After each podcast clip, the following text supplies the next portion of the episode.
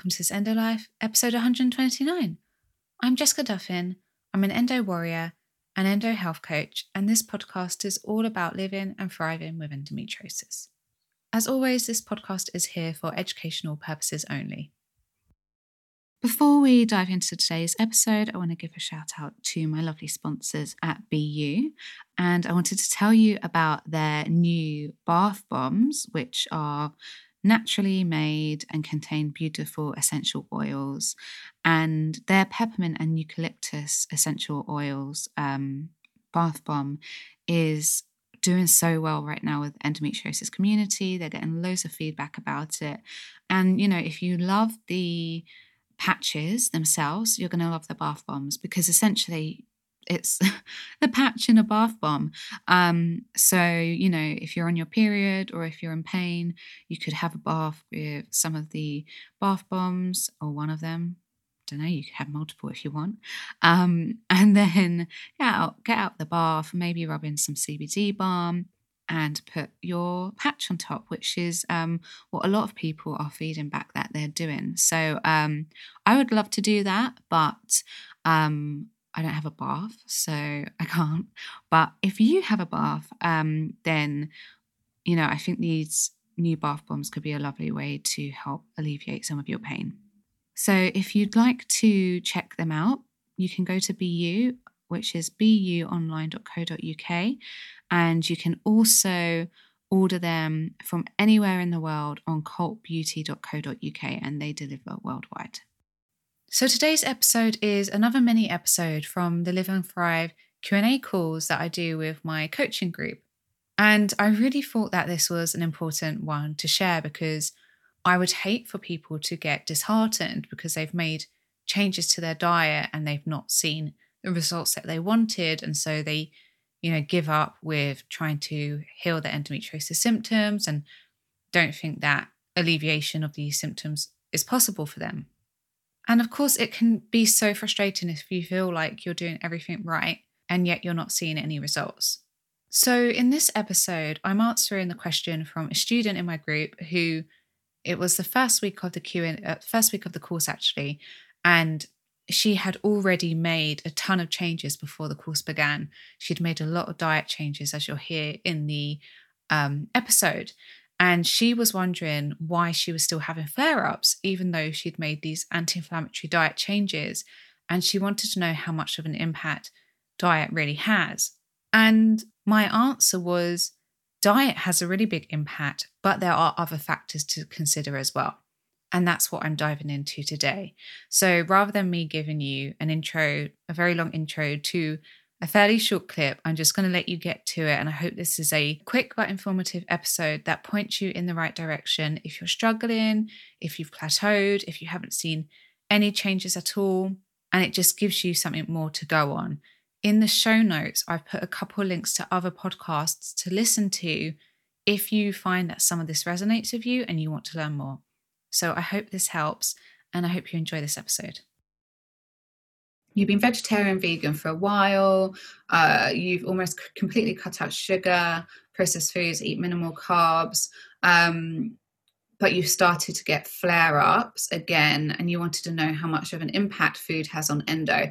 So it has a really significant impact on endo but if there's something else going on then that's going to be triggering the inflammation too. That's only one part of the puzzle right? We've you know we've got eight modules for a reason and they're not all on they're not all on um, food. So it plays a really big role but if you are and i you know i have clients who in the first month once they regulate their blood sugar and they start changing to an anti-inflammatory diet they have they have pain-free periods um, but maybe they still have some brain fog left over or they have some gut health issues and then we go deeper if they didn't if you're not responding or you're suddenly having a flare up of symptoms i would be looking at you know do you have you got a formation of adhesions that have come post surgery. Um, we know that 80 to 100% of people who have lap, um, LAPS will develop adhesions. So, are those adhesions now causing you problems? Are you feeling particularly stressed in lockdown and COVID? Because that will go back to what I was talking about that trigger in your brain. It's basically telling your brain you're unsafe. Um, and so you're having a more upregulated inflammatory response from the stress and you're having heightened pain signals. Also, what's, you know, if the brain feels at threat, guys, it will actually your neurotransmitters, so like dopamine, serotonin, GABA, um, those are natural um, pain relievers. So they are, you know, they keep us happy, they keep us calm, but they're also natural pain relievers. And so if the brain feels that threat, what it does is it, it um, reduces the amount of those neurotransmitters because it wants you to feel the pain so that you can pay attention to what's happening. It wants you to know that you're at threat because it's like, well, you need to keep, you need to stay alive. So it wants you to feel that pain so you can respond. So if you're feeling particularly stressed out during COVID, that's going to be a trigger. And it, it seems really interesting that you've had these flare ups at that point. Um, but also, is there something going on in your gut or other infections like mold exposure? Um, I don't know if you guys have listened to my podcast this last year, but I had some severe reactions to mold exposure last year. I got really, really sick.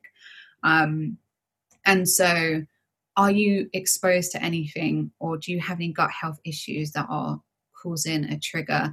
Um, and also, you know, you might be eating an anti inflammatory diet, but actually we have a massive blood sugar dysregulation.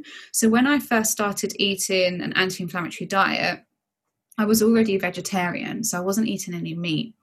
So I was eating meals with tons of like starchy carbs, like literally like um, sweet potato, beans, falafel, hummus, and then, you know, veg as well. And I was finding that I was starving like within 30 to 30 minutes to an hour after a meal and really really shaky before meals because my blood sugar was so dysregulated because I wasn't having a good I wasn't having a blood sugar balanced meal. So I was still having these peaks in inflammation even though I was eating an anti-inflammatory diet. So it took me a long time to work that out. Um, so that could be a factor. Um, everything that we do every single module that we're going into from you know from module one is going to explore why why you are still getting consistent pain and symptoms even if you're having an anti-inflammatory diet. So the anti-inflammatory diet is one of the easiest ways to get inflammation down but if but it's not going to be the be on and be, be all and end all. There's still going to be other issues that could be impacting that. Um, okay even if you know you you smoke or don't ha- don't exercise a lot or you're really sleep deprived that's going to be oh sorry someone's just um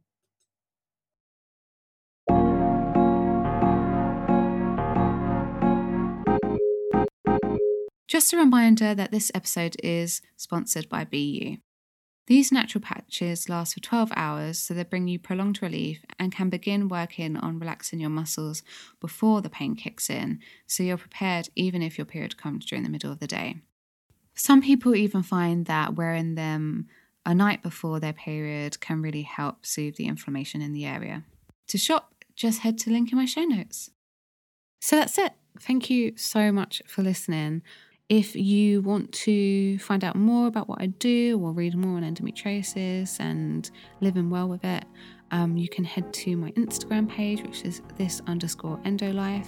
Um, you can head to my website, which is www.thisendolife.com. And you can also get um, a free guide to managing endometriosis naturally on my website. Um, I've put the link in my show notes. It's a beginner's guide to getting started and all of the areas that I um, have worked on to help reduce my endometriosis symptoms and pain and live well with endometriosis. As always, if you like this show, please rate, review, and or subscribe. Really, truly does help others to hear the podcast and hopefully will help them to live better with endometriosis. This episode was produced by The Pod Farm. Whether you're an established podcaster or just getting started, visit thepodfarm.com to see how they can help you go from an idea to a finished show that's ready to be heard by the world.